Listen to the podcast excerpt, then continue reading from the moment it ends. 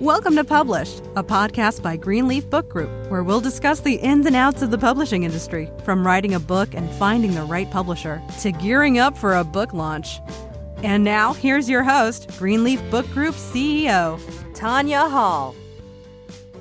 Welcome back to Published. Today I'll be speaking with Christina Nelson, the Customer Access Division Manager at the Austin Public Library. Libraries are a cornerstone of our communities and they hold special significance for authors. Not only do they provide a quiet place to write and a wealth of resources to draw inspiration from, they can also introduce an author's work to a broader audience. When a book is added to a library's collection, it gains exposure from readers who might not have otherwise discovered it. Libraries also bring people together through book clubs, author events, and educational programs, which provide opportunities for authors to engage directly with readers and receive valuable feedback. Today, Christina will draw from her experience overseeing collections and acquisitions and share how to get your book into libraries, how to coordinate an author event at your local library, and how authors and libraries support each other. And while she's speaking specifically about the Austin Public Library, you can take what she's telling you and apply that to your local community as well. All right, Christina, welcome to Published. Thank you. Good morning. Good morning. We're happy to have you today. So, why don't you start by introducing yourself and telling us about what you do? My name is Christina Nelson, and I am the Customer Access Division Manager with Austin Public Library. And this specific division is responsible for quite a bit of the core services in that we are the folks who choose the print and digital resources that are then available for all of the 21 branch locations.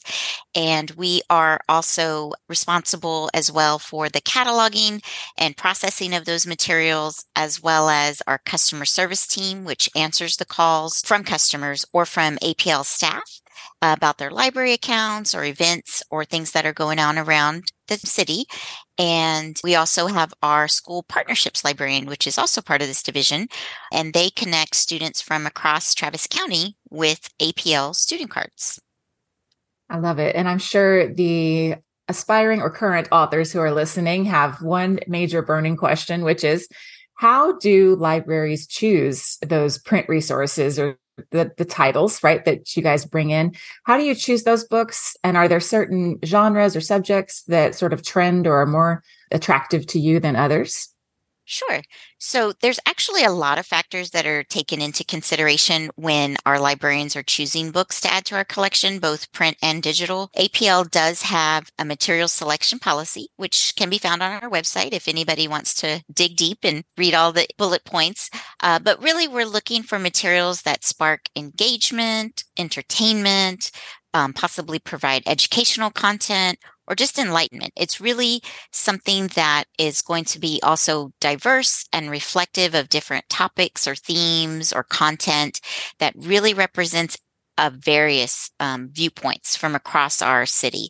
So multiple perspectives, opinions, cultures, languages, and identities. But there's more to it than that. We also are looking at the readability and the style of the material, the suitability for the format of library use. And so that kind of also goes into, is this something that can withstand being checked out several times, right? You know, the durability of it.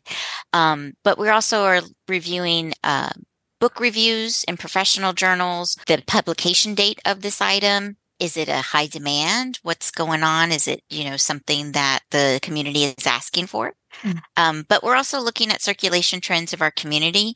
So those really do also influence our purchasing as far as what's happening in our city. As our city changes, our communities are changing, which then reflects what are the needs and what are sort of those um, types of materials that the community is asking for. So looking at that as well is important.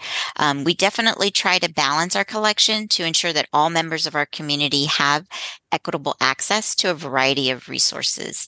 One thing I do feel I want to mention before I forget is that you can, anyone can actually access and visit any of the library branches, even without a library card, to read a book in the library or access the computer or ask questions.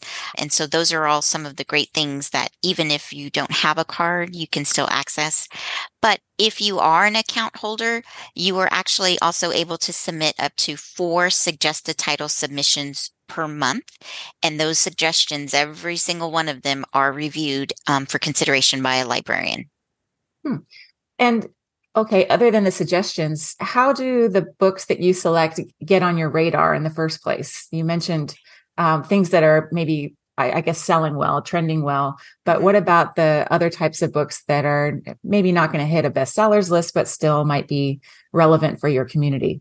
Sure. So, kind of going back to even a previous question, it, we lean on those genres mm-hmm. or those subjects, right, that really are being asked for from our community. And so, for example, in our youth collection, the print graphic novels are constantly in circulation. Kids love those. Picture books are also very highly checked out, as well as some hands-on um, sort of kits we've been creating that are STEM backpacks or um, mm. and there's also kits as well. There's two different little versions.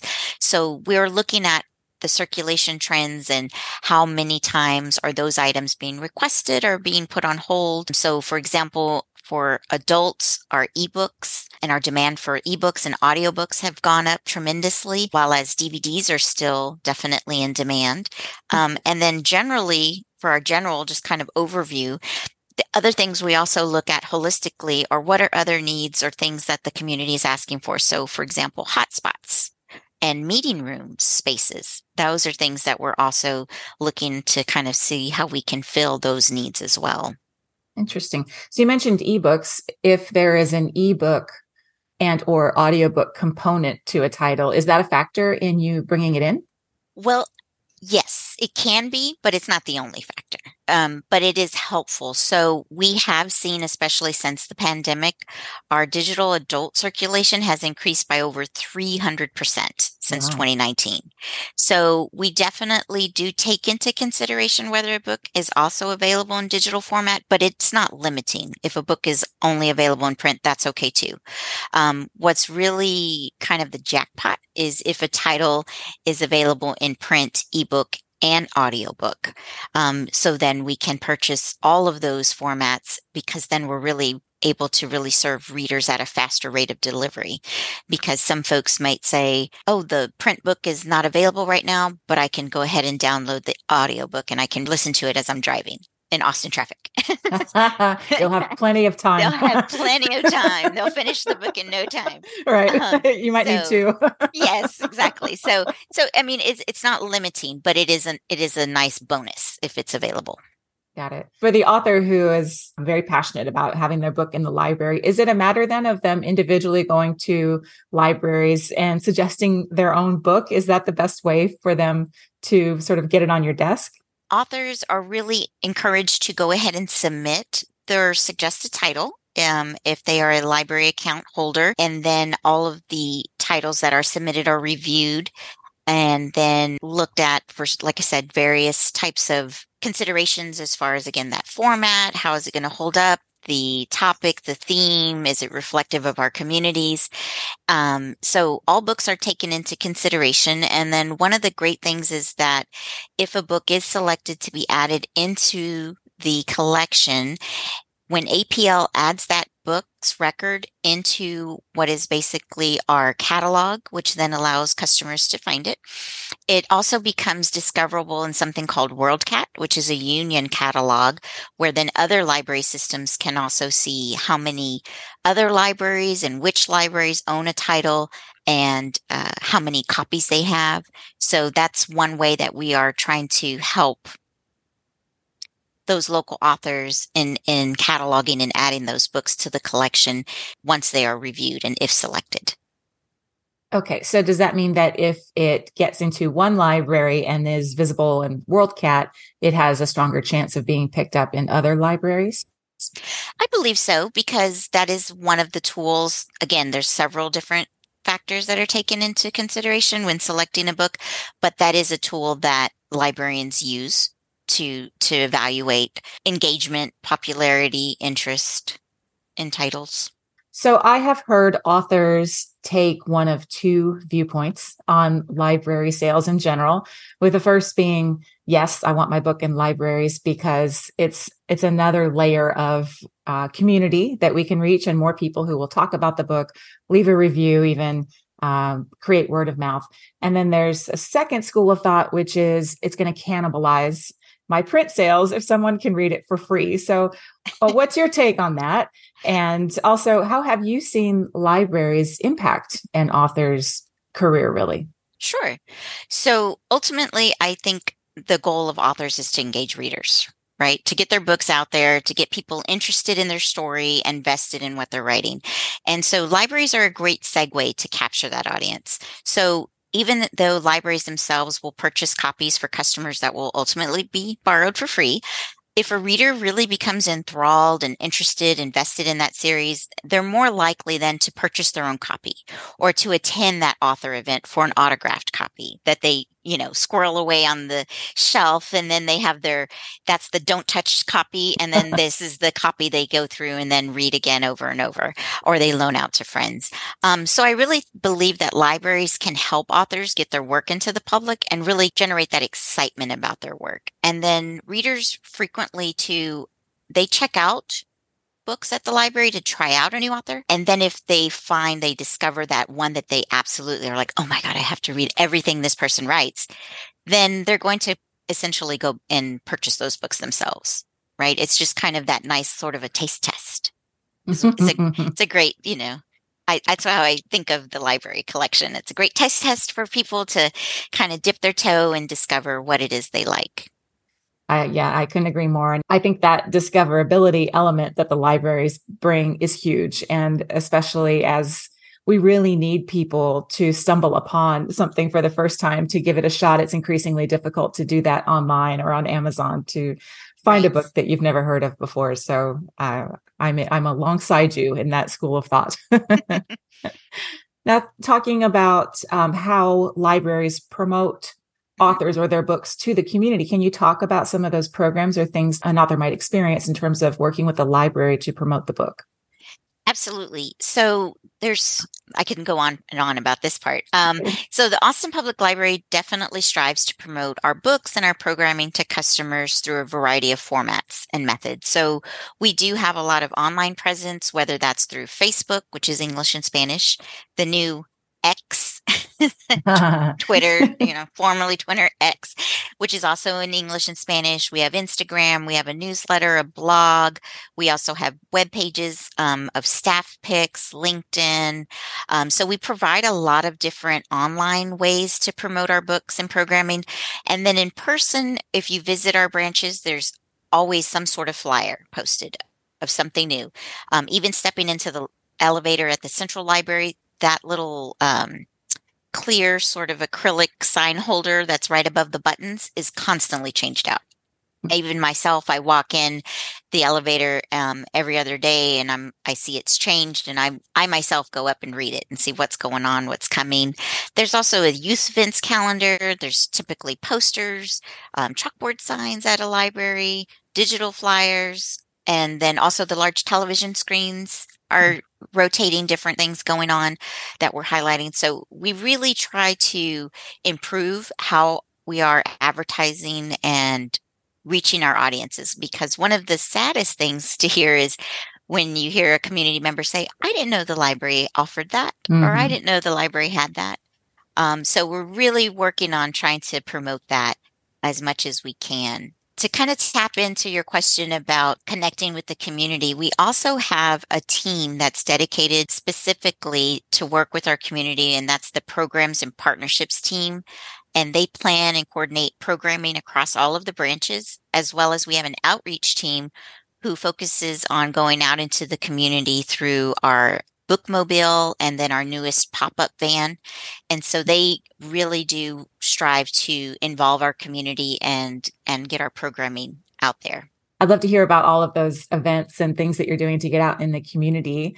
So if an author wanted to get involved in something like that do they did they pitch you an event or should they just kind of watch to see what's going on and try to get involved in the stuff that you schedule or how does that work? Great question. So the classes and programming or book clubs they kind of organically come from branch staff suggestions as well as the program and partnerships team.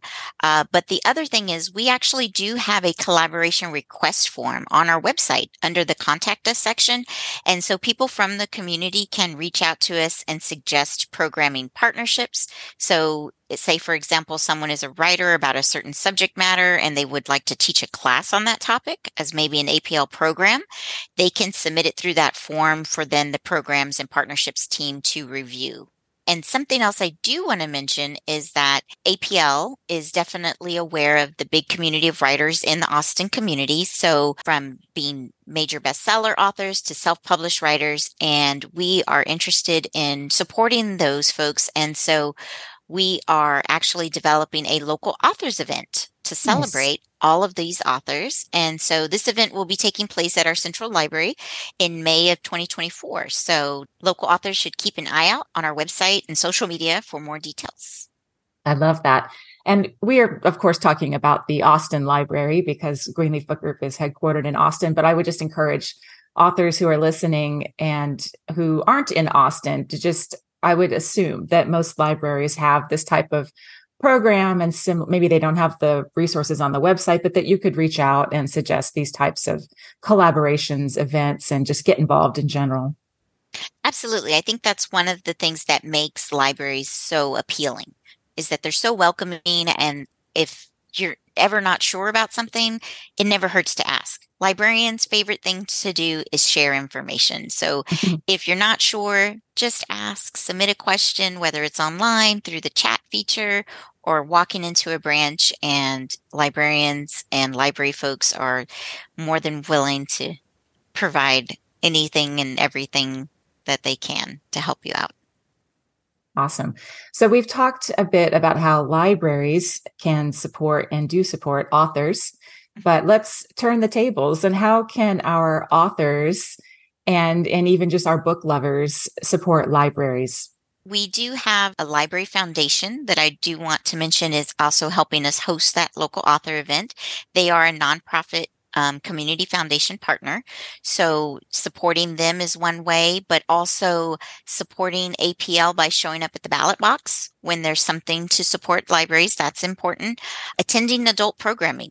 That's a great way. Just helping us and letting us know, was this successful? Was this a topic you were interested in? And if not, then throw out those ideas of what you would like to see. Um, but then also expressing just that gratitude or valuable experiences of visiting your libraries, even through your own social media avenues. So sometimes our most exciting finds are like, did you see this post on Facebook or on what is now X mm-hmm. um, of, you know, someone who checked this book out or attended this program and really loved it. And then they shared it with their community. Like that's, um, I, th- I think what the most recent one that came to mind was that they shared it on their Facebook neighborhood Facebook page. So then people in the neighborhood saw it so they could then see the value in that branch that's in their neighborhood. So it's not like it's something out of touch. It's right there. We are really trying to bring down those barriers for our folks. And so becoming fine free, offering enhanced library cards, and just being a welcoming place for all community members. Um, and so just sharing that love with us is a great way to support us. Fantastic. Well, you've given us some great advice today. Any parting wisdom for our listeners? I would say one thing would be to let your city council member know how much you appreciate and utilize the library for yourself and your family. Share again with your friends all about APL, the wonderful resources and programs that are available for free and um, just be a goodwill ambassador on behalf of APL. Awesome. Yes. Love your libraries. Yes. well, thank you so much for joining us today, Christina. We appreciate it. Yes. Thank you. That's it for our episode today with Christina. We hope you enjoyed learning about working with your local library. For notes and resources from today's show, go to greenleafbookgroup.com slash episode 80. You can also find advice for writing, publishing, and promoting your work in my book, Ideas, Influence, and Income, which you can learn more about at ideasinfluenceandincome.com. A big thank you to Madison Johnson, who produces the published podcast, and to our five star reviewers, Tired Superheroine, Financial Samurai, Leslie Steinberg, and Aspiring Author One. Thank you for your support, and we will be back with another episode on the last Tuesday of next month.